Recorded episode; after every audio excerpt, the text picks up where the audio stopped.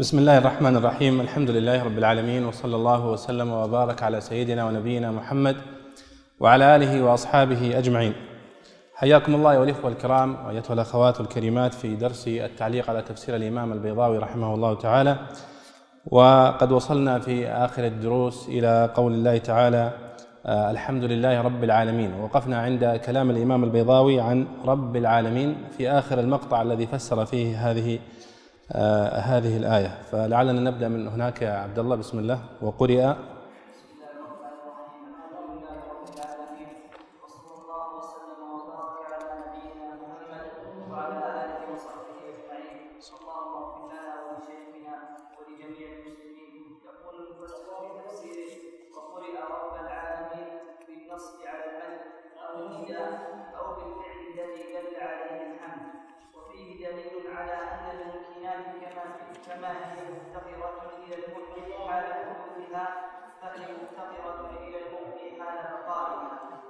نعم.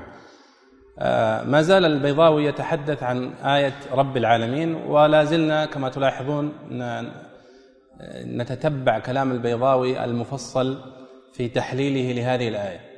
وأسلوب التفسير يعني دعونا نبين هذه ما دمنا في بداية الدروس أسلوب التفسير هو الأسلوب التحليلي الذي يتحدث عنه علماء علوم القرآن التفسير التحليلي والمقصود به الوقوف عند كل عبارة من عبارات الآيات أو كل لفظة آه، وتحليلها تحليلا آه، يليق بها. أحيانا يكون تحليلا لغويا فيتكلم عن معناها في غريب أو غريب القرآن.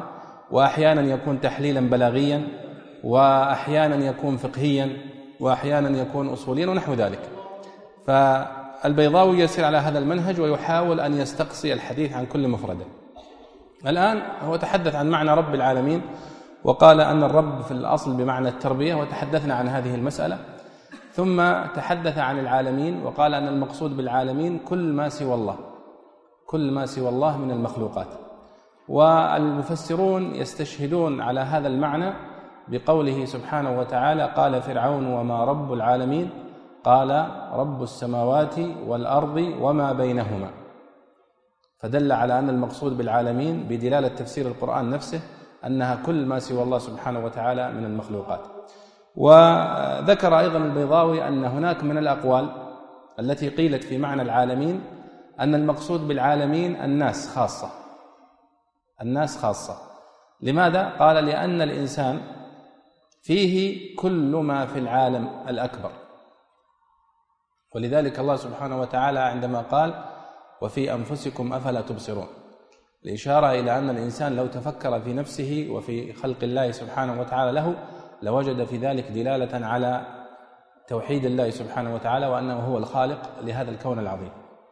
طيب ثم يقول هنا وقرئ رب العالمين بالنصب على المدح أو النداء أو بالفعل الذي دل عليه الحمد. هو يتحدث عن كلمة رب هنا. يقول هناك قراءة لها أيضا من القراءات المروية بالفتح بالنصب. يعني الحمد لله رب العالمين. فيكون إعرابها قال لها ثلاثة إعرابات إذا كانت منصوبة. الإعراب الأول أن تكون منصوبة على المدح.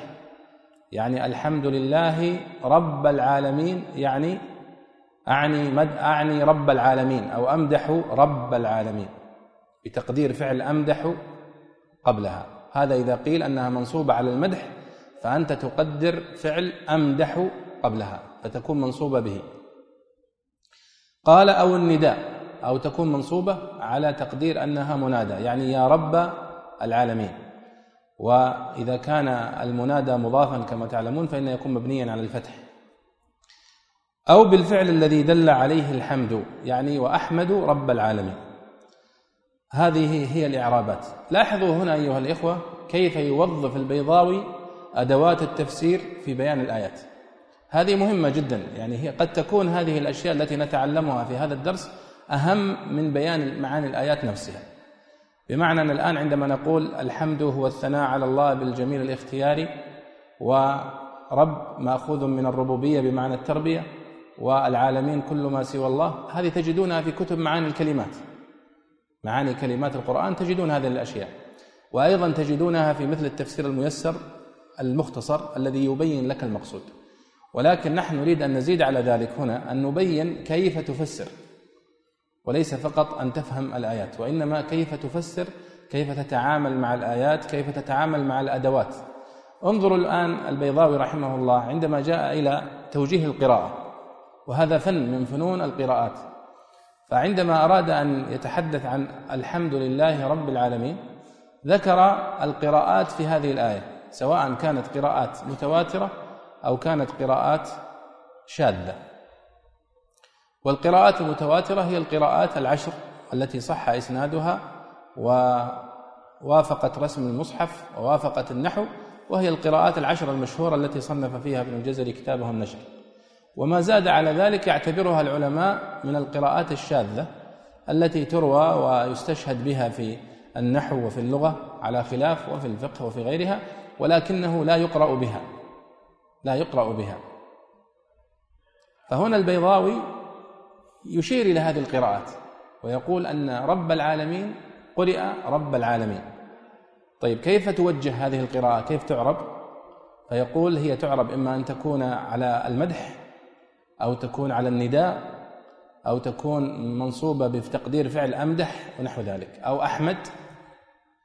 وهذه التقديرات النحوية هي باب من أبواب العلم كما تعلمون وهو علم النحو. علم النحو في الأصل هو نشأ للحفاظ على هذه اللغة لغة القرآن بالذات بالذات. ويعني كما يذكرون في تاريخ النحو أن أول وهذه القصة هي التي يتداولها كل من كتب في تاريخ النحو وفي نشأة النحو. هي قصة أبي الأسود الدؤلي سواء كانت مع آه، ابنته عندما قالت يا أبي يا أبت ما أشد ما أشد الحر أو قالت له ما أشد الحر. فظن هو أنها تسأله يعني ما هو ما أشد أنواع الحر؟ فقال ناجر يعني يقصد الصيف شهر الصيف. فقالت إنما أخبرك. فعلم أن هناك لحن وكان الأولى أن تقول ما أشد الحر. إن أرادت أن تتعجب من شدة الحر. وهناك من يقول أنه يعني دس له أحد الأعراب لكي يلحن حتى يستفز أبا الأسود الدؤلي لوضع قواعد للنحو. لكن هذه هي القصة التي يتداولها علماء النحو في كتبهم. منذ ذلك الوقت كان سبب وضع النحو هو الحفاظ على القرآن الكريم وعلى لغة القرآن الكريم. وأصبحت اللغة العربية لغة مقدسة منذ أن نزل القرآن الكريم بها فدارت علوم الآلة حول هذه اللغة الشريفة حفاظا على القرآن الكريم. ولذلك نشأ النحو ونشأت البلاغة والمعاجم والعلوم الأخرى المساعدة. ولذا جاء المفسرون بعد ذلك فوظفوا هذه العلوم في فهم القرآن الكريم. ولذلك علم التفسير هو توظيف لهذه العلوم في التفسير. ونحن لسنا متعبدين بطريقة معينة وترتيب معين في بيان القرآن الكريم. ولذلك تلاحظون هنا البيضاوي كيف أنه جاء إلى تفسير الزمخشري وإلى تفسير الرازي وإلى مفردات الراغب وقيل تفسيره. فحاول أن يقرأ هذه التفاسير ويلخص لنا هذه التفاسير تلخيصا. ويضيف عليها من معلوماته ومعرفته في أصول الفقه وفي غيرها فخرج لنا بهذه الطريقة. فهو يحاول أن يركز المعلومات حول كل آية ويرتبها بطريقة أو بأخرى ونحن نتلمس المنهجية من خلال صنيعه. فهو عندما يقول هنا لاحظوا وقرئ رب العالمين. نحن هنا ينبغي أن ننبه إلى أن هذا منهج البيضاوي عندما يقول وقرئ أو وروي فهو يشير إلى أن هذا وجه ضعيف سواء كان وجها في التفسير أو كان وجها في القراءة. واضح؟ ولذلك سوف تأتي معنا أنه يقول قرأ قراءة عاصم أو قرأ عاصم. ولكن عندما يذكر القراءات الشاذة يقول وقرئ. فهذا منهج سار عليه البيضاوي رحمه الله في أسلوبه في التفسير. ثم يقول البيضاوي قال وفيه دليل على أن الممكنات كما هي مفتقرة إلى المحدث حال حدوثها فهي مفتقرة إلى المبقي حال بقائها. هذه العبارة من تأثيرات علم الكلام على البيضاوي رحمه الله. وعلم الكلام علم مضر بالصحة ولا فائدة منه. ولكن نحن مضطرون إلى بيان المقصود به عندما يتعرض له الرازي رحمه الله أو البيضاوي. هو هنا يشير إلى مسألة وهي أن أن علماء الكلام يقولون أن الله سبحانه وتعالى هو المحدث لكل الحوادث. وأما هو فهو واجب الوجود. وتذكرون ان تحدثنا عن هذا في أول التفسير عندما قال في المقدمة الحمد لله واجب الوجود. فهم يرون أن الله هو المحدث لكل الحوادث. وأما هو فليس محلا للحوادث.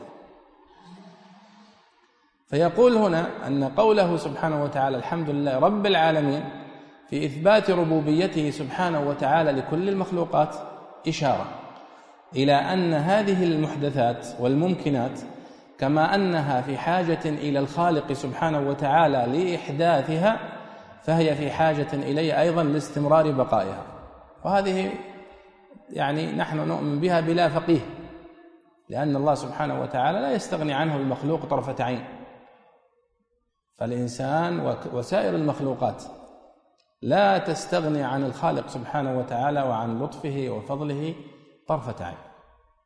فهذه هي التي يقصدها البيضاوي بقوله هذا. طيب الرحمن الرحيم.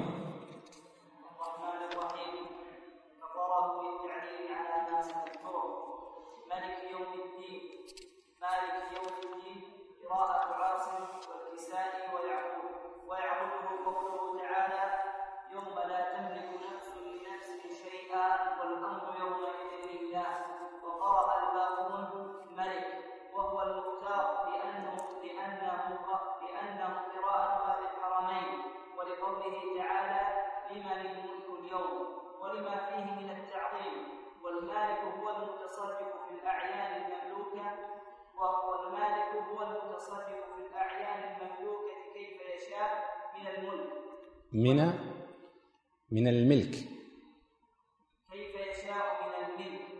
والملك هو المتصرف بالأمر والنهي في المأمور في المأمورين من من الملك.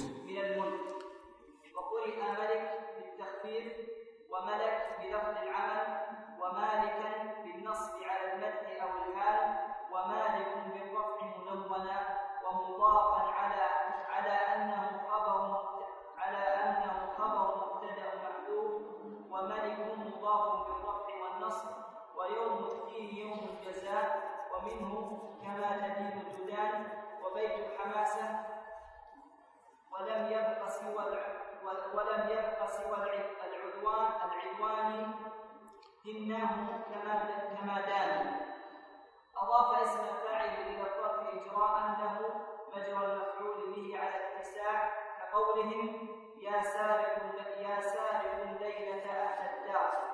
ومعناه ملك الأمور يوم الدين على طريقة ونادى أصحاب الجنة. أول أوله أوله الملك في هذا اليوم. على وجه الاستمرار لتكون الإضافة الحقيقية معدة لوقوعه صفة للمعرفة. طيب دعني نتحدث عن هذا. آه، البيضاوي الآن عندما جاء إلى قوله تعالى الرحمن الرحيم قال أنها للتعليل. الحمد لله رب العالمين الرحمن الرحيم. فكأنه يقول أنه كررت طبعا تذكرون أنه رجح البيضاوي أن البسملة جزء من الفاتحة. فقال بسم الله الرحمن الرحيم إذا هذه جزء من الفاتحة. هو رجح هذا القول وهو قول الشافعية كما تعلمون وهو شافعي المذهب في الفقه. وبالتالي ما دام أنه قال أن البسملة جزء من الفاتحة فتكون الرحمن الرحيم جزء من من البسملة وجزء من الفاتحة في أولها. فإذا جاءت مرة أخرى في الفاتحة الرحمن الرحيم قال هي جاءت للتعليل. وليست من باب التكرار. يعني بسم الله الرحمن الرحيم الرحمن الرحيم مالك يوم الدين إلى آخره. الحمد لله رب العالمين الرحمن الرحيم. آه فهو يرى أنها للتعليل. كيف للتعليل؟ يعني كأن الله سبحانه وتعالى يقول الحمد لله رب العالمين.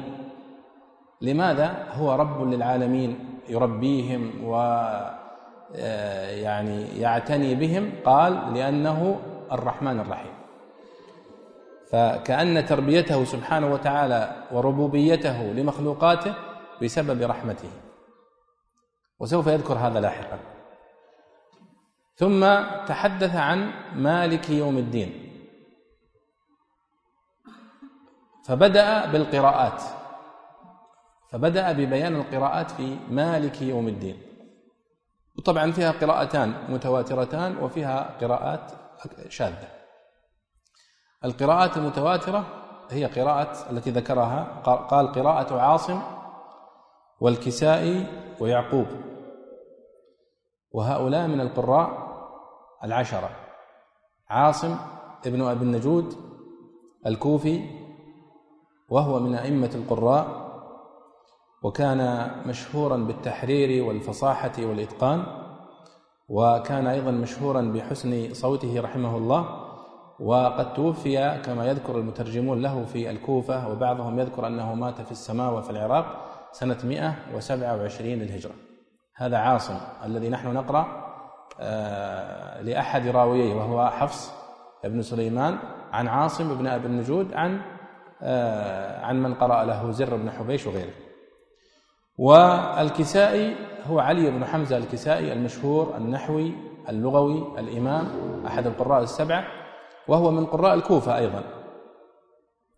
ويعقوب هو يعقوب بن إسحاق الحضرمي وهو أيضا من ممن قرأ على سلام بن أبي سلام آه، على عاصم وسلام قرأ على عاصم. ويعقوب رحمه الله توفي سنة 205 للهجرة يعني متأخر عن عن عاصم كثيرا. هؤلاء الثلاثة قرأوا مالك يوم الدين. مالك يوم الدين بالألف. قال ويعضده قوله تعالى يوم لا تملك نفس لنفس شيئا والأمر يومئذ لله. وقرأ الباقون ملك يعني بدون ألف. وهو المختار لأنه قراءة أهل الحرمين. قراءة أهل الحرمين من يقصد بقراءة أهل الحرمين؟ قالوا يقصد بقراءة أهل الحرمين قراءة نافع المدني وقراءة ابن كثير المكي. وهؤلاء هما قراء الحرمين ويشار إليهم في كتب القراءات بالحرميين. يعني إذا قالوا قرأ الحرميان يعني يقصدون نافع وعبد الله بن كثير المكي رحمه الله. وطبعا عبد الله بن كثير المكي أحد القراء السبعة ليس هو ابن كثير صاحب التفسير كما يظن البعض.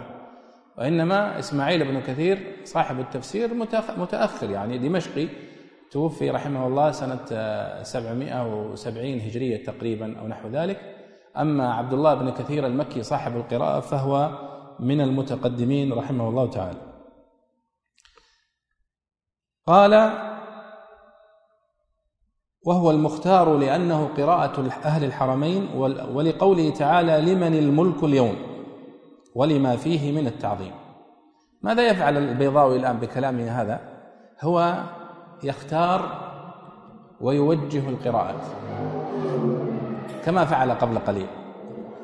فيقول الآن مالكي فيها قراءتان بالفتح مالك وبدون ملك. فقدم توجيه الفتح أو الألف فقال وقراءة عاصم والكسائي ويعقوب ويعضده. يعني يعضد هذا الاختيار الذي اختاره عاصم والكسائي ويعقوب لماذا قرأوا مالك يوم الدين؟ قال لقوله تعالى يوم لا تملك نفس لنفس شيئا والأمر يومئذ لله. مالك يوم الدين يعني المتصرف في ذلك اليوم اللي هو يوم الحساب. والله سبحانه وتعالى يقول في القرآن الكريم قال لمن الملك اليوم؟ يعني يوم القيامة.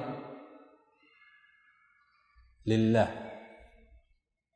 قال فهذه الآية تؤيد هذا الاختيار. قال وقرأ الباقون ملك وهو المختار. هل يجوز الآن الاختيار بين القراءات المتواترة؟ يعني الآن البيضاوي يقول قرئ مالك وقرئ ملك. وملك هي قراءة أهل الحرمين نافع وابن كثير وهو المختار. طيب هل يجوز لك يا آه، البيضاوي أن تختار وتفضل قراءة متواترة على قراءة متواترة أخرى؟ الإمام الطبري رحمة الله عليه وهذه يعني معلومة مهمة بالنسبة لكم كان ربما يذكر القراءات في بعض الآيات. ثم يقول والقراءة التي لا أستجيز القراءة بغيرها كذا.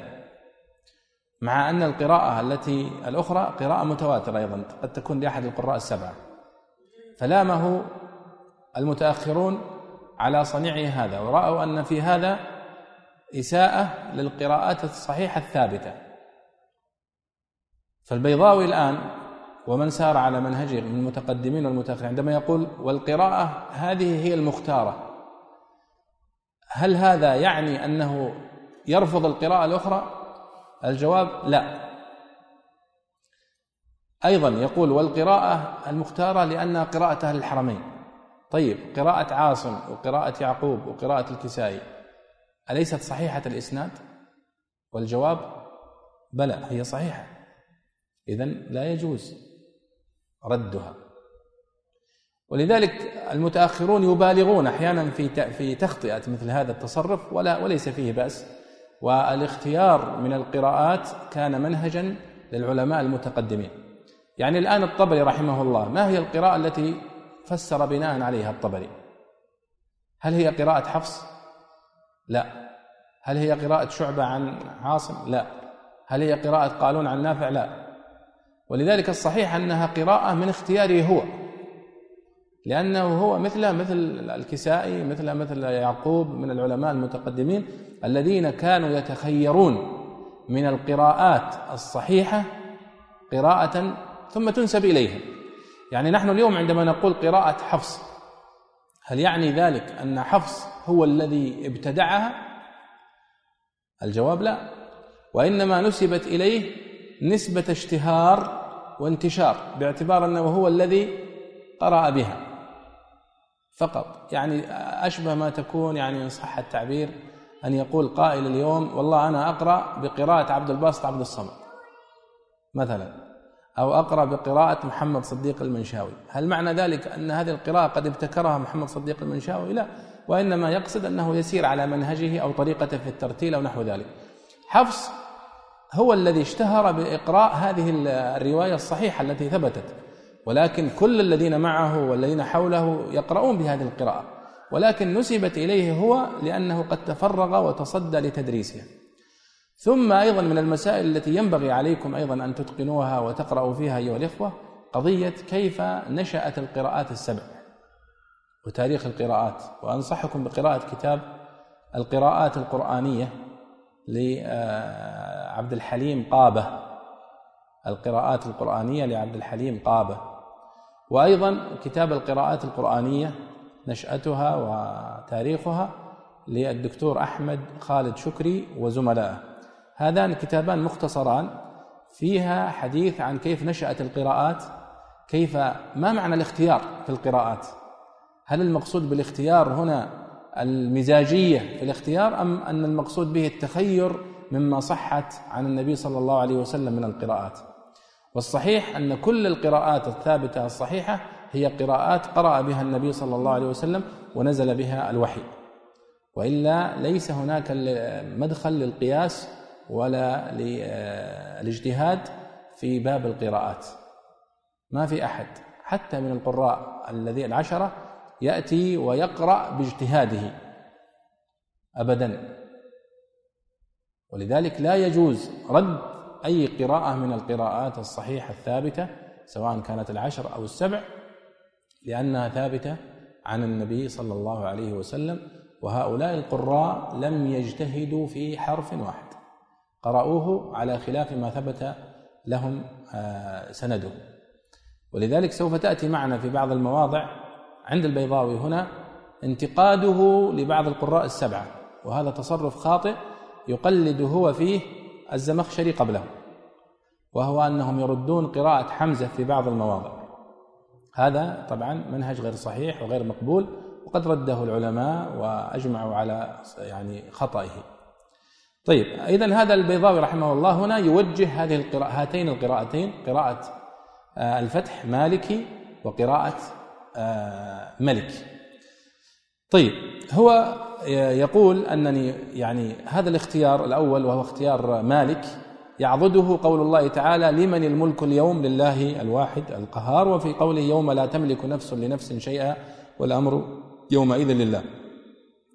وأيضا ذكر توجيه القراءة الأخرى وهو ملك وقال آه، وهو المختار لأنه قراءة أهل الحرمين ولقوله تعالى لمن الملك اليوم آه، فهو هنا يقول لاحظوا أنه يكاد يكون الاستدلال لتوجيهين بآيات متقاربة. يعني مثلا الله سبحانه وتعالى يقول يوم لا تملك نفس لنفس شيئا والأمر يومئذ لله. فمعناها أنه في يوم القيامة لا أحد من الخلق يملك من أمر نفسه شيئا. فانتفت عنه صفة مالك. واضحة هذه. ثم في توجيهه لملك استشهد بقوله تعالى لمن الملك اليوم. معنى نفس اليوم يوم القيامة. آية تنزع الملكية عن الأفراد فدل على أنه لا ملكية لأحد غير الله سبحانه وتعالى وأيضا لا ملك لأحد غير الله سبحانه وتعالى بدلالة قوله لمن الملك اليوم. طيب. قال ولما فيه من التعظيم يقصد أن ملك يوم الدين أشد تعظيما لله من مالك يوم الدين. هذا من وجهة نظره. ثم أخذ يفسر الآن. الآن هو ذكر لنا ذكر لنا توجيه القراءتين. طيب ما معنى مالك وما معنى ملك؟ قال والمالك هو المتصرف في الأعيان المملوكة كيف يشاء. كما نقول نحن مالك البيت ومالك الأرض ومالك السيارة فهو يتصرف في ملكه كيف يشاء. الصحيح أنه لا أحد يتصرف في ملكه كيف يشاء ولكن يتصرف في حدود ما أباحه له الشرع. أليس كذلك؟ بل وأيضا في حدود ما أتاحه له القانون الذي هو تحت يعني آه، يعني تحت إمرته أو يعني سواء كان في بلد إسلامي أو غير إسلامي. فالإنسان يعني حتى لو كنت تملك البيت هل الآن أنت تملك بيتك مثلا؟ هل تملك أن تبني عشر أدوار في في حي لا لا يبني أهله إلا دورين مثلا؟ طيب ما الذي يمنعك وأنت تملك هذا البيت؟ القانون البلدية وأنظمة البلدية أليس كذلك؟ فحتى ملكيتك هي ملكية محدودة. أيضا مثلا آه، حتى سيارتك مثلا وأنت تملكها هل تملك مثلا أن تعطيها لمن لا يملك رخصة قيادة مثلا؟ من أبنائك الصغار مثلا؟ وهل هذا يبرئك أمام القانون أو أمام المرور؟ وقس على ذلك. فلذلك ملكية الإنسان ملكية محدودة حتى وهو يملك هذا ال هذا ال هذه العين أو أو أو تلك. فهو هنا يقول أن المالك هو المتصرف في الأعيان المملوكة كيف يشاء؟ قال من الملك يعني مأخوذة من الملك. ملكه يملكه ملكا. بمعنى حازه وأصبح له. طيب قال والملك هو المتصرف بالأمر والنهي في المأمورين من الملك مأخوذ من الملك. إذن هذا الفرق بين مالك وملك. نحن نقول دائما في في في القراءات وفي توجيهها أن القراءتين كالآيتين المستقلتين. فنحن نقول مالك يوم الدين وملك يوم الدين. المعنيان كلاهما صحيح ويعضد بعضهما بعضا. فالله سبحانه وتعالى هو مالك يوم الدين وهو ملك يوم الدين. إذا نظرت أنت لهاتين الصفتين في الدنيا تجد أن الملك أعظم من المالك. انظر إليها الآن. الملك عندنا هو ملك الدولة. لكن هل يحق له أن يتصرف في بيتك شرعا؟ لا يحق له أن يتصرف في بيتك شرعا إلا بإذنك أنت وأنت المالك لهذا البيت. وأنت مالك لهذا البيت لكن هل تستطيع أن تتصرف فيه بما يخالف رأي الملك؟ إذا كان يخالف مصلحة أو نحو ذلك تلاحظ أن المسألة فيها تداخل. هناك مزايا للمالك ليست موجودة للملك. وهناك مزايا للملك ليست موجودة للمالك. فالله سبحانه وتعالى وصف نفسه بهما معا حتى تجتمع له كل مزايا هاتين الصفتين. فهذا هو الصحيح في في هذه الآية. ثم ذكر البيضاوي رحمه الله قراءات أخرى شاذة في ملك يوم الدين أو مالك يوم الدين. فقال وقرئ ملكي بالتخفيف وملك بلفظ العمل. ومالكا بالنصب على المدح أو الحال. ومالك بالرفع منونا ومضافا. وملك مضافا بالرفع والنصب. آه يعني كم صار عندنا؟ صار عندنا ملك ملك. يعني الحمد لله رب العالمين ملك يوم الدين. ملك يوم الدين. قال وقرئ ملك.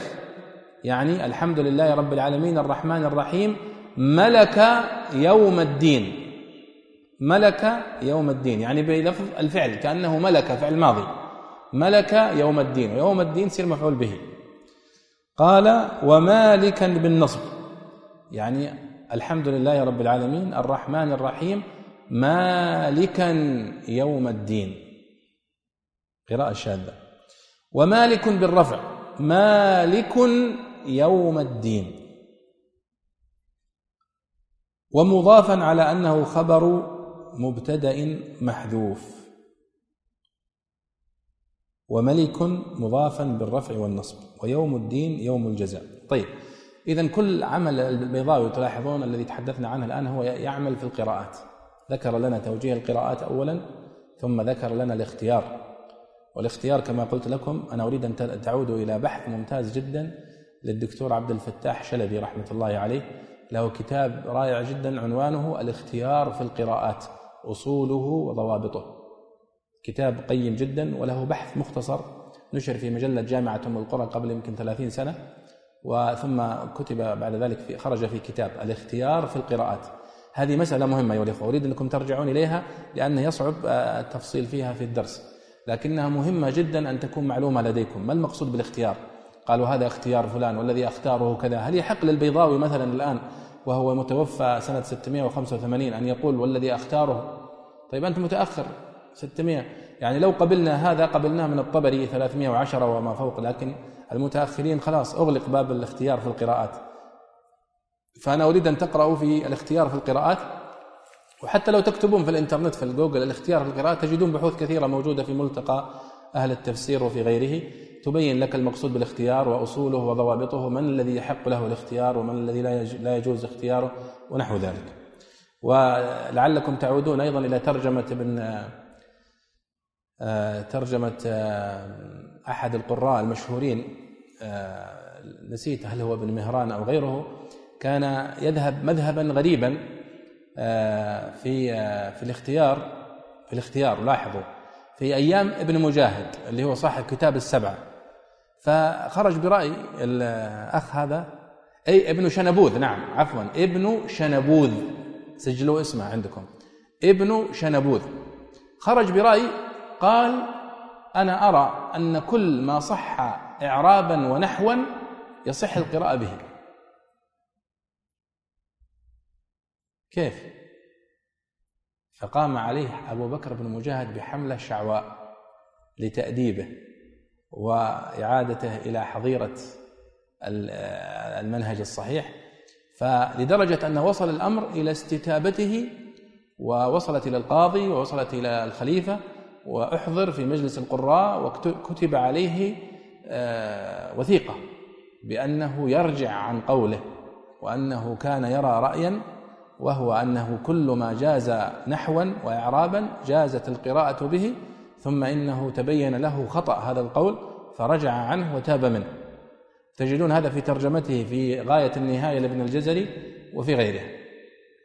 وفكرته على سبيل المثال على سبيل المثال في قوله سبحانه وتعالى كلا إنها لظى نزاعة للشوى وفي قراءة نزاعة للشوى. نزاعة للشوى بالضم. هذه قراءة جمهور القراء. ونزاعة بالفتح للشوى هي قراءة حفص عن عاصم فقط التي نقرأ بها نحن. كلا إنها لظى نزاعة للشوى. ارجعوا إلى تفسير الطبري لهذه الآية. ماذا يقول الطبري؟ يقول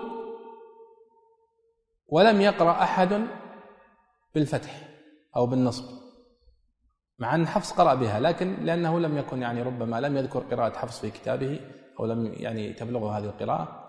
لكن الشاهد أنه قال قال ولو قرأ قارئ بها لصح.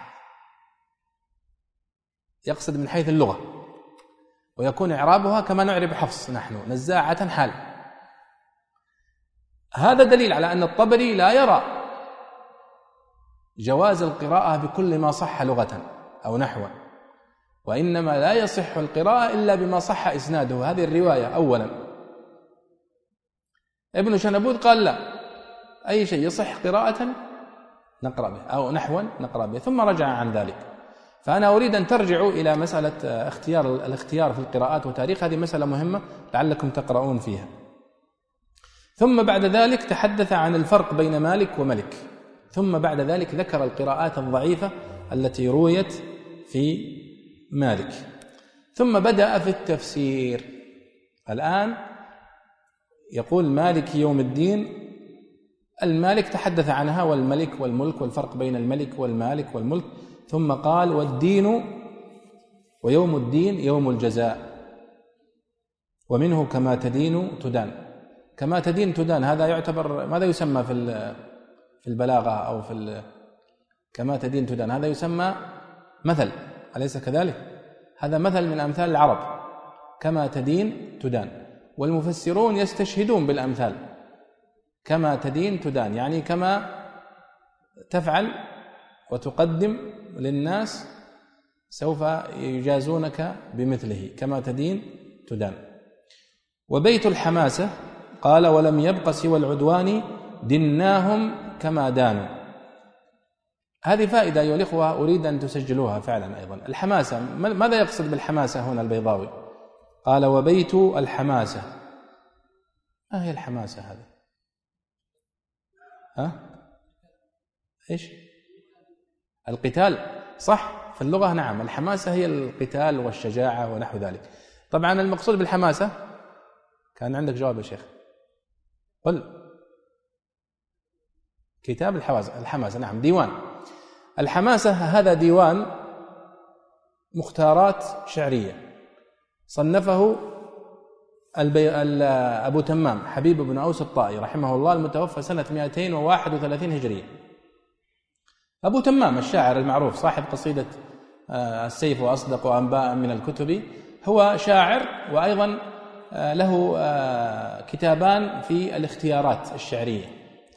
فذات يوم من الأيام وكان في سفر في بلاد ما وراء النهر ربما كان ذلك سنة 204 من الهجرة أو قبل ذلك بقليل أو ربما 197 هجرية. سافر إلى خراسان وكانت وكانت الأجواء ربيعية ثلج. فألجأه الثلج والبرد إلى الإقامة عند أحد أصدقائه. في خراسان.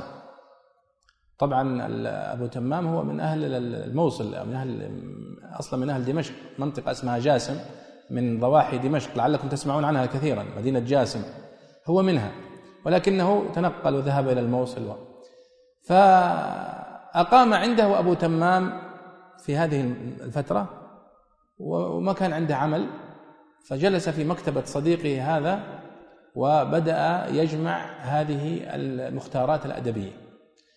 فاختار آه، في ستة فنون من فنون الأدب. الفن الأول هو فن الحماسة والمقصود به الحماسة التشجيع على القتال على الحروب على الغزو على هذا يسمونها فن الحماسة. وابتدأه بهذه القصيدة التي ذكر منها هذا البيت. وهي قصيدة مشهورة للشاعر ذي الأصبع العدواني. التي يقول في مطلعها آه، صفحنا عن بني ذهل وقلنا القوم إخوان فلما صرح الشر فلما صرح الشر غدا مدري والشر عنوان آه ولم يبق سوى العدوان دناهم كما دانوا. يعني جازيناهم كما جازونا. فصنف كتابه وبدأ بكتاب الحماسة ثم ثناه بكتاب الوصف أظن ثم المديح ثم الغزل أو النسيب ثم الرثاء. لكن اشتهر هذا الديوان باسم أول كتاب فيه وهو الحماسة فأصبح يقال وفي حماسة أبي تمام وفي حماسة أبي تمام. من مزايا كتاب الحماسة لأبي تمام أنه كل الأشعار التي فيه يحتج بها في اللغة لأنه لم يختر إلا لشعراء جاهليين أو إسلاميين. آه ولذلك اعتنى المفسرون كثيرا بديوان الحماسة لأبي تمام. وأصبحوا يقولون ومنه بيت الحماسة. خلاص ما عادوا يقولون بيت ذو الأصبع العدواني ولا بيت امرأ القيس ولا زهير. لا خلاص. يقولون ومنه بيت الحماسة. يعني البيت الذي ذكره أبو تمام في ديوان الحماسة. وربما يقولون وقال الشاعر الحماسي. نسبة إلى أن قد اختار له آه، أبو تمام في ديوان الحماسة. حتى لو كان شاعر مشهور يعني مثلا ربما ينسبون بيتا إلى زهير ويقولون قال الشاعر الحماسي كأنه يعني ميزة له أنه اختار أبو تمام له في هذا الكتاب. وله كتابان الحماسة الصغرى والحماسة الكبرى. الموجودة المطبوعة هي الكبرى والصغرى طبعت مؤخرا وهي غير مشهورة. أنصح أنا طلاب العلم دائما بالعناية بديوان الحماسة وحفظه لأنه يكاد المفسرون يحتجون بكل ما فيه من أشعار. ومنهم أكثر من رأيته اعتنى به الكشاف للزمخشري والمحرر الوجيز لابن عطية. كثيرا تجدون يقول قال الحماسي قال الحماسي قال الحماسي وتجدون أنها من مصادرهم التي اعتمدوا عليها ديوان الحماسة لأبي تمام. فهذه مهمة لطالب العلم أن يحفظ هذه الأشعار. أولا لجودتها الأدبية واللغوية وثانيا لما فيها من الثروة في الشواهد اللغوية على آه، تفسير القرآن الكريم وألفاظه الغريبة. فهنا مثلا عندما جاء إلى قوله تعالى آه، مالك يوم الدين قال الدين هو الجزاء ومنه قول آه، ومنه بيت الحماسة ولم يبقى سوى العدوان دناهم كما دانوا أي جزيناهم كما كما جزونا. فاستشهد به على أن دان بمعنى جاز وهذا مهم جدا وأنا أتمنى حقيقة أن يكون لدينا كتاب في آه، الشواهد خاصة بالذات الشواهد اللغوية اللي من هذا النوع بحيث أنه يستقصي كل المفردات القرآنية. لأنكم تلاحظون الآن البيضاوي لم يحتج على كلمة ملك ولا مالك بشواهد شعرية وإنما يحتج بالشواهد اللغوية يعني بعد كل كلمتين ثلاث أربع. لماذا؟ لأنهم أصبحوا أصبح المفسرون في هذا يقلد بعضهم بعضا. فأول من افترع الشواهد الشعرية في كتب التفسير كان أبو عبيدة معمر بن المثنى في كتاب له سماه مجاز القرآن. فلامه الناس كثيرا والعلماء كثيرا وعاتبوه ورأوا أن فعله هذا خطأ منهجي. ويبدو لي أن هذا دائما تعامل الناس مع الجديد.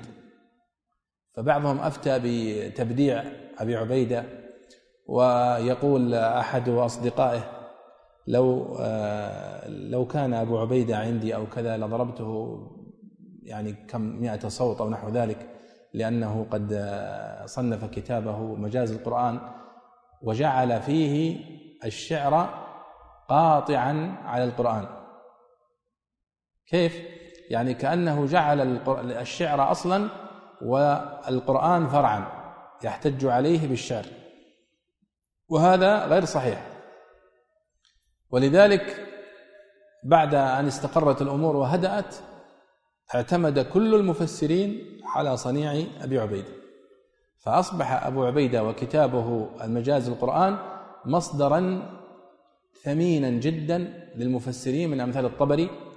ومن جاء بعده وصاحب معاني القرآن الفراء رحمه الله أيضا استفاد كثيرا من شواهد أبي عبيدة مع أنهما كان يعني متعاصرين إلا أن أبا عبيدة كان واسع الرواية كان واسع الرواية جدا وكان يذهب إلى الأعراب ويحفظ عنهم وهو الذي صنف شرح نقائض جرير والفرزدق في مجلدين تعتبر من نفائس الكتب. وأكثر كتب أبي عبيدة للأسف أنها قد فقدت ولو كانت حفظت لحفظت لنا شعرا كثيرا. فهو من أبرز تلاميذ آه، أبي عمرو بن العلاء صاحب القراءة آه، إحدى القراءات السبع وأحد أئمة آه، الرواية واللغة في تاريخ العرب.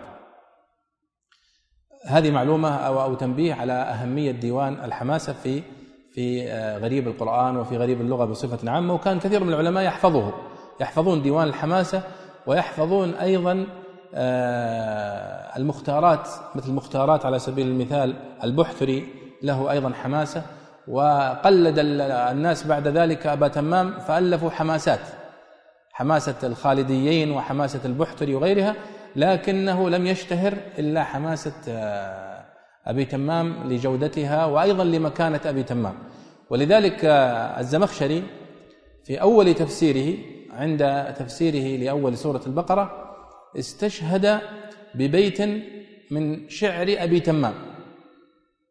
وهذا لا يجوز في اللغة أو في التفسير لأن أبا تمام يعتبر من الشعراء المتأخرين ولا يحتج بشعره. فقال والشاهد على ذلك بيت أبي تمام. فكما نحتج بروايته نحتج بشعره.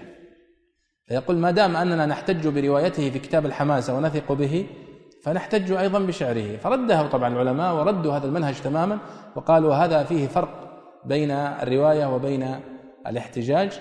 نحن نثق بروايته صحيح ولكن لا نثق بلغته لأنه ليس أعرابيا آه، نشأ في آه، البادية. وأيضا قد انقضى زمن الفصاحة وتوقف كما ذكرت لكم سنة 150 هجرية تقريبا.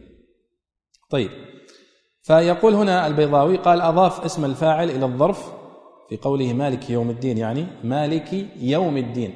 اسم الفاعل مالك. ويوم ظرف. فيقول أضاف اسم الفعل أو اسم الفاعل إلى الظرف إجراء له مجرى المفعول به على الاتساع. يعني مالك يوم الدين. فكأن الله سبحانه وتعالى يظهر ملكه ظهورا عظيما في ذلك اليوم. ولذلك عندما يقول الله سبحانه وتعالى لمن الملك اليوم؟ فيسكت الخلائق أجمعين ولا يجيبها أحد. لمن الملك اليوم؟ لله الواحد القهار. لأن الملك الحقيقي يظهر ظهورا حقيقيا في ذلك اليوم لا منازع له سبحانه وتعالى. أما في الدنيا فكل يملك ولكن صحيح أنه هناك فرق بين ملكية العبد وملكية الخالق سبحانه وتعالى ولكنه يشترك معه في أصل الملكية. أما في يوم القيامة فإنه لا ملك لأحد إلا لله سبحانه وتعالى. فيقول هنا أن الله سبحانه وتعالى قال مالك يوم الدين إجراء للظرف أو هنا إجراء له مجرى المفعول به يعني آه، أنه يظهر الملك ظهورا حقيقيا في ذلك اليوم. كقولهم يا سارق الليلة أهل الدار ويصح أن يقول يا سارق الليلة أهل الدار ومعناه ملك الأمور يوم الدين على طريقة ونادى أصحاب الجنة. يعني على طريقة أصحاب الجنة كيف؟ أصحاب الجنة الله سبحانه وتعالى سماهم أصحاب الجنة كأنهم يملكونها للإشارة إلى شدة انتفاعهم وتلذذهم بملذاتها وإلا هم لا يملكونها لأن الملك لله سبحانه وتعالى. فكذلك مالك يوم الدين كأنه لكمال ملكه سبحانه وتعالى في ذلك اليوم لا يصح أن يوصف بالملكية غيره. قال هنا أو له الملك في هذا اليوم على وجه الاستمرار. ما زال هنا يوجه القراءات التي ذكرها. قال أو له الملك في هذا اليوم على وجه الاستمرار لتكون الإضافة حقيقية معدة لوقوعه صفة للمعرفة. طبعا لاحظوا أيها الإخوة أهمية إتقان المصطلحات النحوية والبلاغية في فهم المختصرات في التفسير وفي غيره. لأن الذي يضع هذه المختصرات البيضاوي مثلا يفترض في من سيقرأ كتابه هذا أن يكون متقنا لهذه العلوم المساعدة في التفسير. فهو يذكر المصطلحات ويحاول كأني به هو وهو يؤلف الكتاب أنه يعد علينا الكلمات عدا. فيستبعد الكلمات التي لا داعي لها والتي يمكن أن يؤدى المعنى بغيرها. حتى يأتي كتابه مختصرا. ولكن تبقى المختصرات في التفسير كما تلاحظون يعني كبيرة في الحجم لأن بطبيعة الحال هي تفسير للقرآن والقرآن آه، حجمه كبير. يعني 6236 آية تحتاج في تفسيرها على الأقل إلى ضعفي هذا العدد. ضعفيه وهذا يقولون الوجيز في التفسير أو المختصر الدقيق هو ما كان ضعفي القرآن. والمتوسط ما كان ثلاثة أضعاف أو أربعة أضعاف والمتوسع لا حد له. فيقول هنا قال وقيل الدين الشريعة. لاحظوا المنهجية البيضاوي رحمة الله عليه. قدم مالك يوم الدين. لاحظوا الآن اذهب اذهبوا إلى أي كتاب من مختصرات التفسير ستجدون أنهم يقولون مالك يوم الدين أي يوم الجزاء والحساب. نقطة بس. فقط. لأن الدين هنا في هذا السياق هي بمعنى الجزاء والحساب. لكن هل الدين في اللغة فقط يطلق على الجزاء والحساب؟ الجواب لا. يطلق الدين على عدة إطلاقات. يطلق الدين على الشريعة ويطلق على الجزاء ويطلق أيضا على الطاعة. دان فلان لفلان أي طاعه. وكما يقولون في المثل قال كما في قول النبي صلى الله عليه وسلم قال والكيس من دان نفسه. يعني إيش؟ يعني حاسبها. نفس فكرة الذي قالها. قال والمعنى يوم جزاء الدين. فقال هنا وقيل الدين الشريعة وقيل الطاعة. أيضا هو يسير على نفس المنهجية. بعد أن استوفى المعنى الراجح الصحيح ذكر الأقوال الضعيفة أو التي قيلت بلفظ التمريض. فقال وقيل الدين الشريعة وقيل الطاعة. وتلاحظون أن في التفسير تروى أقوال أحيانا لا حظ لها من النظر. يعني الذي فسر مالك يوم الدين بالشريعة ما هو دليله؟ إلا مجرد دلالة الدين في اللغة. لكنها تروى. ونحن الحقيقة نحن نتحدث عن تراث موجود. لكن في الحقيقة لو أعملنا القواعد والأصول لما ذكرنا مثل هذه الأقوال في كتب التفسير. لأن السياق لا يساعد عليها. ولا ليس التفسير يعني ليس صحيحا أنك وأنت تفسر تذكر كل ما تحتمله اللغة. ولذلك وضعت قاعدة من قواعد التفسير المهمة ليس كل ما صح لغة صح حمل القرآن عليه. تفضل يا عبد الله.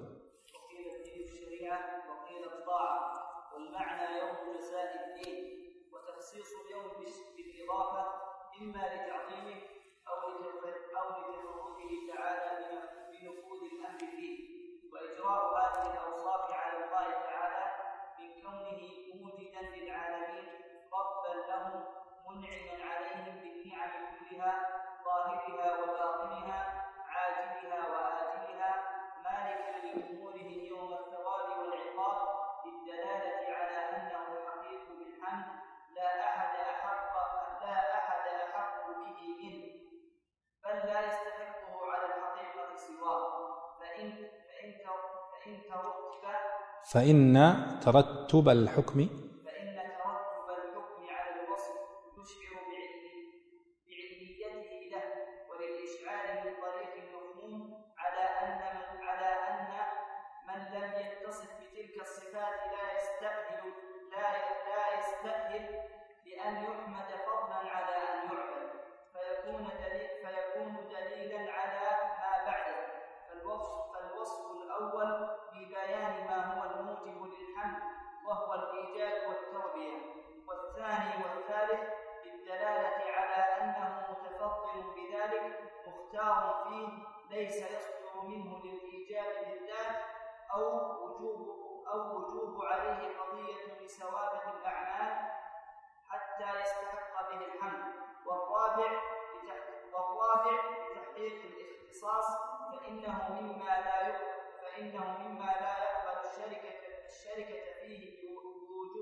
بوجه ما؟ بوجه ما وتضمين الوعد للحامدين والوعيد للمعرضين أحسنت.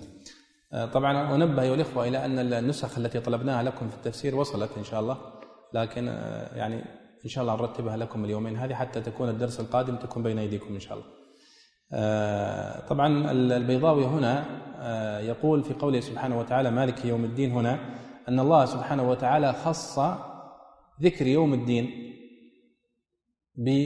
بهذا الوصف بأنه مالك يوم الدين. قال آه، تخصيص اليوم بالإضافة إما لتعظيمه يعني لتعظيم يوم الدين وأنه يوم عظيم ينبغي علينا أن نحسب له ألف حساب وهذا صحيح. أو لتفرده تعالى بنفوذ الأمر فيه وهذا والمعنيان صحيحان.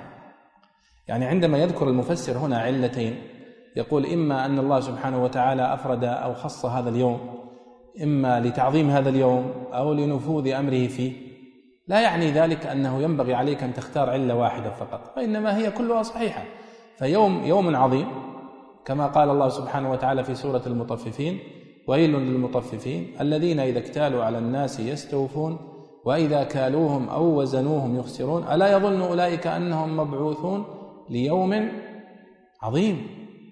يوم يقوم الناس لرب العالمين. فهو يوم عظيم لا شك. وأيضا لتفرده تعالى بنفوذ الأمر فيه. لمن الملك اليوم؟ ما فيه. لا يملك أحد لنفسه شيئا في ذلك اليوم. فأيضا هذا تعليل صحيح. قال وإجراء هذه الأوصاف على الله تعالى من كونه موجدا للعالمين رب العالمين ربا لهم منعما عليهم بالنعم كلها ظاهرها وباطنها عاجلها وآجلها مالكا لأمورهم يوم الثواب والعقاب للدلالة على أنه الحقيق بالحمد لا أحد أحق به منه بل لا يستحقه على الحقيقة سواه. هذا كلام صحيح.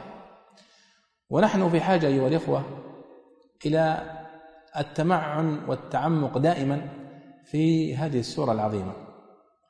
وأنا أدرك انه ربما التدقيق في مسائل اللغة والبلاغة والنحو وتوجيه القراءات قد تخرجك من جو الخشوع والتدبر والتأمل وهذا شيء طبيعي لكنه لا بد منه لأنك حتى تمتلك آلة المفسر ويعني تتمكن من فهم كلام المفسرين لابد أن تدخل في هذه المداخل.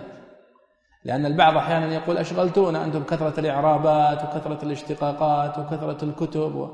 فنقول لا يعني لا يكلف الله نفسا إلا وسعها. نحن من يريد أن يسير بسيرنا على هذه الطريقة حتى يتدرب ويعرف كيف كتب هؤلاء العلماء هذه الكتب ومن أين أخذوا وكيف يعني يناقشون قضايا التفسير وقضايا القرآن. لكن المجال أو ميدان آخر ميدان التدبر والتفكر و آه، يعني آه، الدخول في إيمانيات هذه الآيات له باب آخر. نحن لا نغفله لكنه باب آخر غير باب العلم وباب صناعة التفسير نفسها والتمرس بأدوات آه، أصول التفسير ونحوها. فأنا أريد أن نفرق لأن البعض ربما يسمع هذا فيقول هذا سكروا هذا أشغلونا بالإعرابات والبلاغة. وهذه لا بد منها ونحن لا نستغني عنها ولا يمكن. ولذلك من الخلل وأنا أحدثكم عن تجربة هناك أناس دخلوا في التفسير وهم لا يملكون الأدوات فجاءوا لنا بمصائب وقالوا على الله بغير علم وانتشرت مقولاتهم هنا وهناك. وأصبح الناس بعدهم يعني يسدون هذا الخلل وينبهون أن هذا لا يجوز وهذا لا لا يقبله أصول التفسير وهذه لا تقبله لغة القرآن وإنما أتي بتهاونه في هذه الأصول وفي هذه الأدوات التي هي النحو والبلاغة والإعراب واللغة لغة الشعر أو لغة القرآن التي يستشهد عليها بالشعر كما يفعل البيضاوي هنا. ثم أيضا يقول وللإشعار من طريق المفهوم على أن من لم يتصف بتلك, بتلك الصفات لا يستأهل لأن يحمد فضلا عن أن يعبد يقول الله سبحانه وتعالى يقول الحمد لله رب العالمين. كأن سائلا يسهل يسأل لماذا يستحق الحمد؟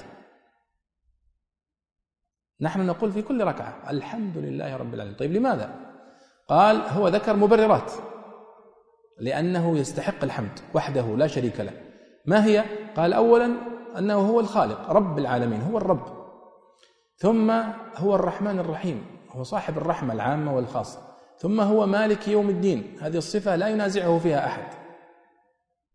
ولذلك لاحظوا عندما يقول النبي صلى الله عليه وسلم أو يقول الله سبحانه وتعالى في الحديث القدسي قسمت الصلاة بيني وبين عبدي نصفين يقصد سورة الفاتحة. ولذلك يعني يدل يستدل بها العلماء على أن سورة الفاتحة تسمى سورة الصلاة لأن الله يقول قسمت الصلاة بيني وبين عبدي نصفين. فإذا قال الحمد لله رب العالمين قال حمدني عبدي. فإذا قال الرحمن الرحيم قال أثنى علي عبدي. فإذا قال مالك يوم الدين قال مجدني عبدي. فهذه كلها لله سبحانه وتعالى لا ينازعه فيها أحد. وكأنها كلها تعليل لاستيجابه للحمد. لماذا الحمد لله؟ قال لأنه رب العالمين الرحمن الرحيم مالك يوم الدين. طيب. فهذا هو مختصر كلام البيضاوي هنا. عندما قال فالوصف الأول لبيان ما هو الموجب للحمد وهو الإيجاد والتربية. الحمد لله رب العالمين. قال والثاني والثالث يعني الرحمن الرحيم للدلالة على أنه متفضل بذلك مختار فيه ليس يصدر منه لإيجاب بالذات. وهذه كلها أفعال الله سبحانه وتعالى تصدر منه اختيارا سبحانه وتعالى فليس لأحد عليه إيجاب. يعني الله سبحانه وتعالى لا يجب عليه أن يرحمنا ولا يجب عليه أن يدخلنا الجنة ولا فهو سبحانه وتعالى لا لا يسأل عما يفعل. قال آه نعم. قال والرابع لتحقيق الاختصاص مالك يوم الدين. وهنا قلنا أن سواء قلنا ملك يوم الدين أو مالك يوم الدين فهو كلها دلالة على أنه لا ينازعه أحد سبحانه وتعالى في ملكه في ذلك اليوم كما أنه لا ينازعه أحد في ملكه في الدنيا. ولكن لأن الناس في الدنيا يملكون يملكون ملكية ناقصة كما ترون يعني. فقد يظن البعض أنه خارج عن ملك الله. وليس كذلك. يعني حتى ملكيتك الخاصة هي تحت ملك الله سبحانه وتعالى. ولكن يوم القيامة يعني تتضح المسألة بصورة جلية. يعني لا أحد يملك لنفسه شيئا في ذلك اليوم فاختص الله سبحانه وتعالى بالملك. قال والرابع لتحقيق الاختصاص فإنه مما لا يقبل الشركة فيه بوجه ما وتضمين الوعد للحامدين والوعيد للمعرضين. هذا هو ملخص ما ذكره البيضاوي عن قوله مالك يوم الدين في هذه السورة. اقرأ يا عبد الله. بسم الله.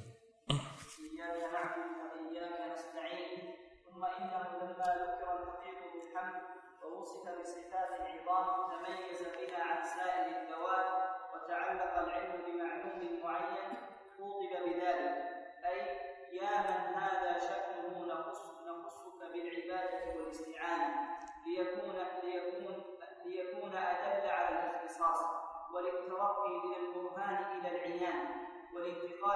الغيبة إلى الشهود فكأن المعلوم سار عيانا والمعقول والمعقول مشاهدا والغيبة حضورا بنى أول الكلام على ما هو مبادئ حال العارف من الذكر والفكر والمتأمل في أسمائه والنظر في آلائه والاستدلال والاستدلال بصنائعه على عظيم شأنه وباهر سلطانه.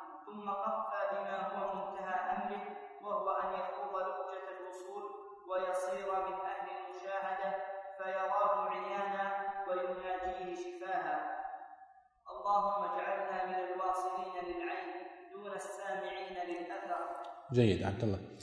آه طبعا هنا في قوله سبحانه وتعالى إياك نعبد وإياك نستعين يذكر البيضاوي هنا وجه الربط بين هذه الآية والآية التي قبلها.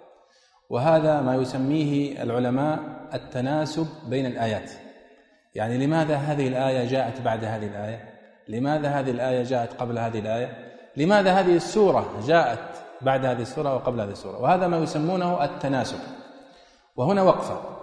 موضوع التناسب بين الآيات هذا لا إشكال فيه لأننا هنا لأن هناك إجماعا على أن ترتيب الآيات في المصحف ترتيب توقيفي.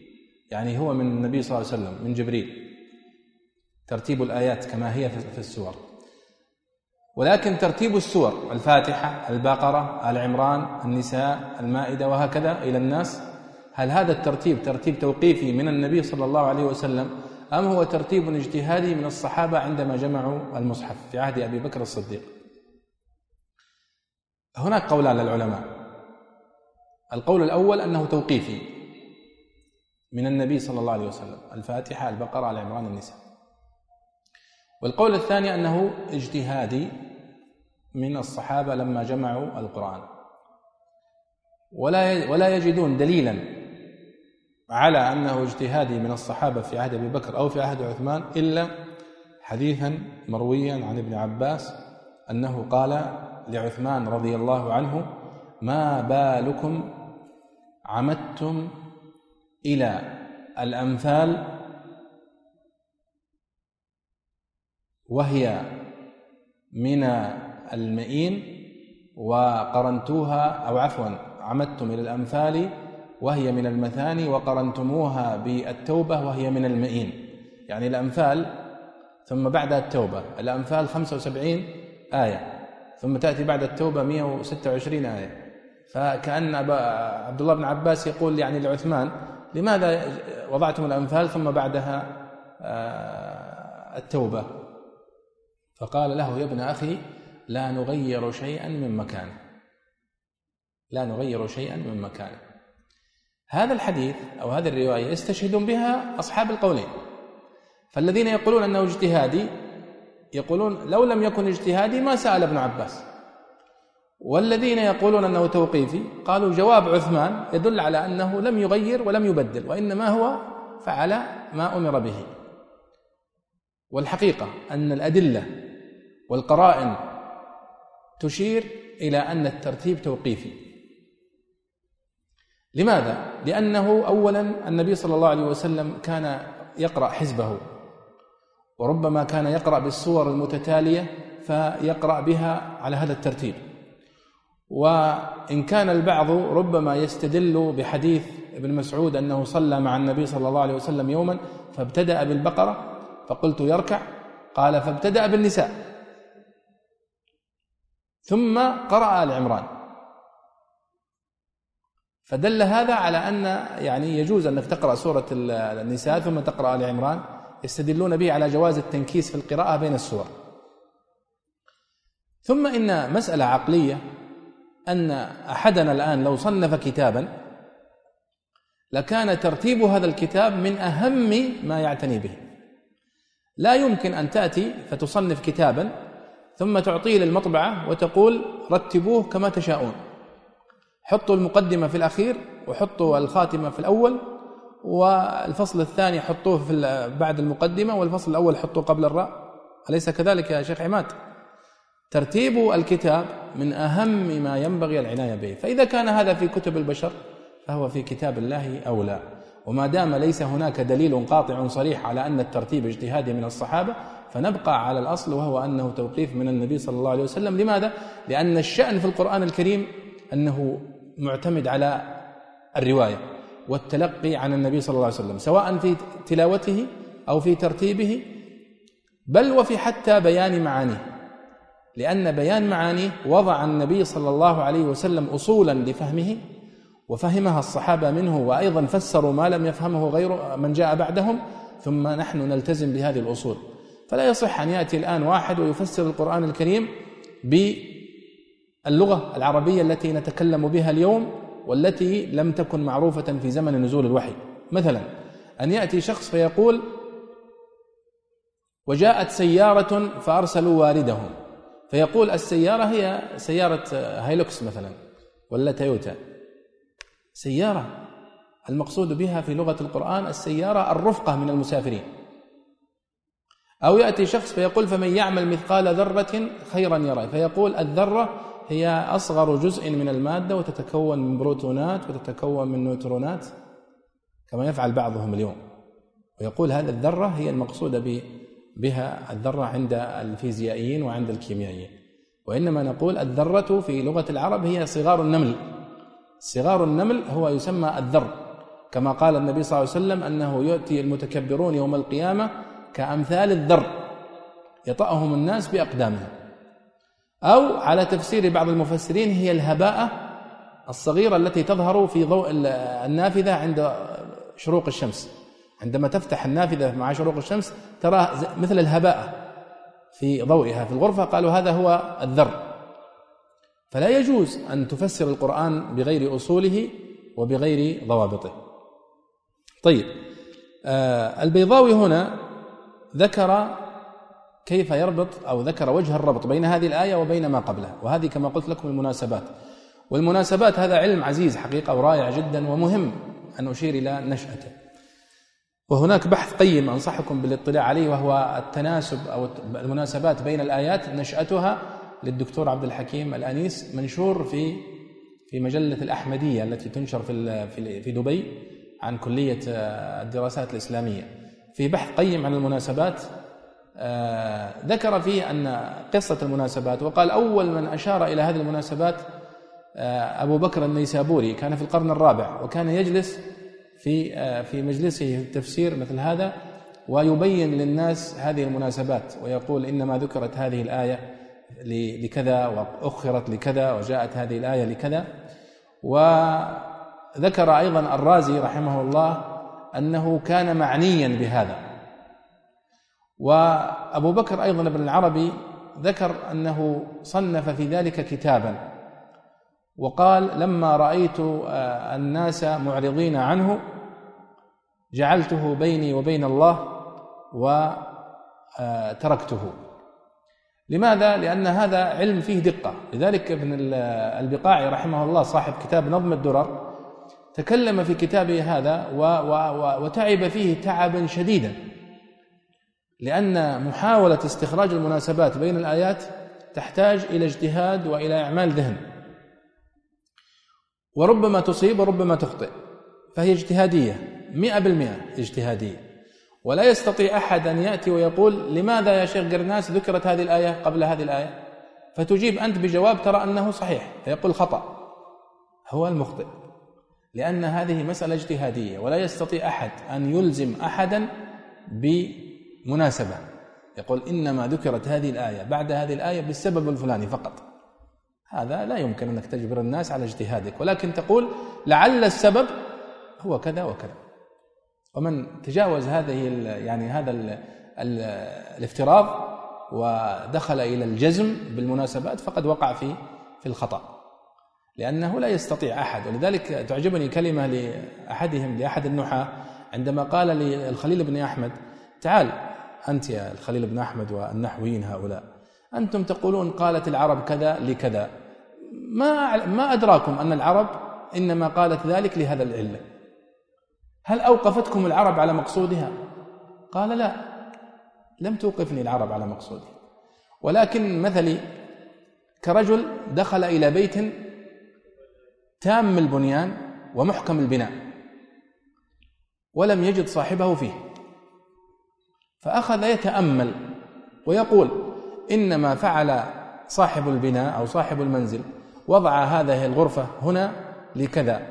كما لو دخلت الآن مثلا أنت أي فلة من الفلل فوجدت المجلس قريب من الباب ووجدت بجانب المجلس مغاسل يغسل فيها الضيوف أيديهم ووجدت بجانب المغاسل غرفة للطعام. أليست العلة واضحة أنه إنما جعل المجلس قريبا من مكان الطعام وجعل المغاسل قريبة من مكان الطعام حتى يغسل الناس أيديهم بسهولة؟ يعني تخيل لو دخلت عند واحد وجدت المجلس على اليمين والمقلط في الدور الثاني وغرفة النوم بجنب المغاسل هل تقول هذا خبل هذا؟ لا يحسن تفصيل المنزل ولا فكذلك الخليل يقول أنا وجدت هذه اللغة محكمة البناء فقلت إنما قال العرب ذلك بسبب كذا قد أصيب وقد أخطئ فكذلك من يتكلم في المناسبات. ولذلك البقاعي لما صنف كتاب نظم الدرر وانتشر بين الناس جاءه نقد شديد.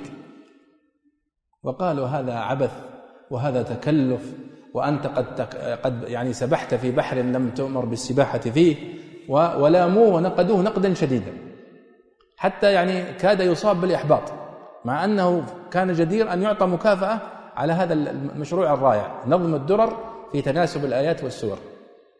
فلما اشتد عليه النقد ولاحظوا يا شباب يعني كان النقد الموجه له قبل الاتصالات الحديثة و يعني كانت الأمور ملمومة. تخيلوا الآن لو كان كتب كتابه في زمننا هذا. كان يعني شن عليه بشكل كبير وواسع. فماذا صنع البقاعي حتى يدفع عن نفسه هذه يعني الهجمة الشرسة؟ صنف كتابا آخر سماه مصاعد النظر إلى مقاصد الآي والسور. في ثلاثة مجلدات. ولما في مقدمة الكتاب قال وقد صنفت كتابا سميته نظم الدرر في في تناسب الآيات والسور فشنع علي من لا علم عنده وهو برضه قام بهجمة مرتدة وقال فشنع علي من لا علم عنده ولا بصيرة و ولذلك عرضته على عدد من كبار العلماء مثل البلقيني وابن حجر ربما نسيت هل ابن حجر منهم أو لا ومجموعة من كبار العلماء. واستكتب خطوطهم في الثناء على كتابه. ثم أرفق هذه التزكيات في مقدمة كتابه مصاعد النظر في مقاصد الأي والسور. يدافع فيها عن كتابه نظم الدرر وأنه كتاب قيم. بل والأعجب من ذلك يا مشايخ الشوكاني رحمة الله عليه لما جاء في كتابه فتح القدير الجامع بين علمي الرواية والدراية في علم التفسير. وجاء إلى قوله تعالى وإذ قال ربك للملائكة إني جاعل في الأرض خليفة. قال طبعا هذه الانتقالة كان الله يتحدث في أول السورة عن تقسيم الناس وبني إسرائيل ثم ذكر خلق آدم. قصة مختلفة. وإذ قال ربك للملائكة إني جاعل في الأرض خليفة. فالعلماء يتحدثون في هذا الانقطاع أو الانتقال ما المناسبه ما مناسبة ذكر خلق آدم هنا. البقاع يتكلم فيها بكلام واسع في نظم الدرر. الشوكاني هاجم البقاعي في هذا الموضوع. وأرجعوا إليه في فتح القدير. قال وقد صنف أحدهم. يقصد البقاعي طبعا الشوكاني متأخر يعني توفي 1250 البقاعي 800 وشوية أو 900 800 وشوية. والبقاعي بالمناسبة هو من علماء البقاع سهل البقاع في لبنان. فرد هذا العلم وقال وقد قام وقد صنف أحدهم كتابا تكلف فيه في وتكلف سباحة بحر ما كلف بسباحته. وكيف يبحث؟ أنا شوفوا فكرة نفي المناسبات في الآيات. قال وكيف يتلمس مناسبة بين آيات نزلت في أماكن مختلفة؟ وفي أزمان متباعدة. هذه نزلت في مكة وهذه نزلت في المدينة وجاءت بجنب بعض في الترتيب لكن كيف تتكلف المناسبة بينها؟ وهي قد نزلت في أماكن مختلفة وفي أزمان مختلفة. هذه وجهة نظر الشوكاني في هذا الموضع بالذات. لكن لما تتأمل في كتابه في فتح القدير استفاد فائدة عظيمة من نظم الدرر. وكنت استغربت هذا ثم لما رأيته في كتابه البدر الطالع في تراجم أهل القرن السابع تكلم عن البقاعي وقال وقد صنف كتابا عظيما في التفسير سماه نظم الدرر في تناسب الآيات والسور وقد انتفعت به انتفاعا عظيما في تفسيره فتم ضبطه متلبس. تماما مثله مثل مجاز القرآن لأبي عبيدة. كانوا كلهم يذمونه ولكنهم يأخذونه وتماما أيضا مثل الكشاف للزمخشري. معظم من جاء بعد من المفسرين وخاصة السلفيين أنهم يهاجمونه لأنه داعية إلى بدعته لا شك. لكنهم في توجيهاته البلاغية لا يستطيعون أن يتركوه لأنه من أميز من تكلم في توجيهات البلاغة. ولذلك طالب العلم دائما ينبغي أن يكون موضوعي في نظرته ولا يكون متطرف. في إما أن تأخذه كله أو تتركه كله لا يوجد هناك منطقة رمادية في الوسط يمكن أن تأخذ وهذا هو الصواب أن تأخذ ما يتفق مع الأصول وترد ما يختلف معه سواء كان من الزمخشري أو من غيره أو من حتى الشيعة والرافضة فإنك تجد في بعض كتب المخالفين فوائد ثمينة. ونحن قد أمرنا بالعدل. اعدلوا هو أقرب للتقوى. هنا البيضاوي رحمه الله ولعل الوقت أدركنا لكن هذه الآية من أهم الآيات في السورة التي ينبغي أن نتوقف عندها فلعلنا نتوقف في بداية الحلقة القادمة أو بداية اللقاء القادم إن شاء الله والدرس القادم عند هذه الآية التي فيها فن التفات. وهذه لفتة بلاغية مهمة جدا ودلالتها على المعنى الذي تدل عليه هذه الآية في قوله إياك نعبد وإياك نستعين. حتى نلقاكم إن شاء الله في المجلس القادم. أستودعكم الله وصلى الله وسلم على سيدنا ونبينا محمد وعلى آله وصحبه أجمعين. كتاب الله للأرواح روح به تحيا النفوس وتستريح.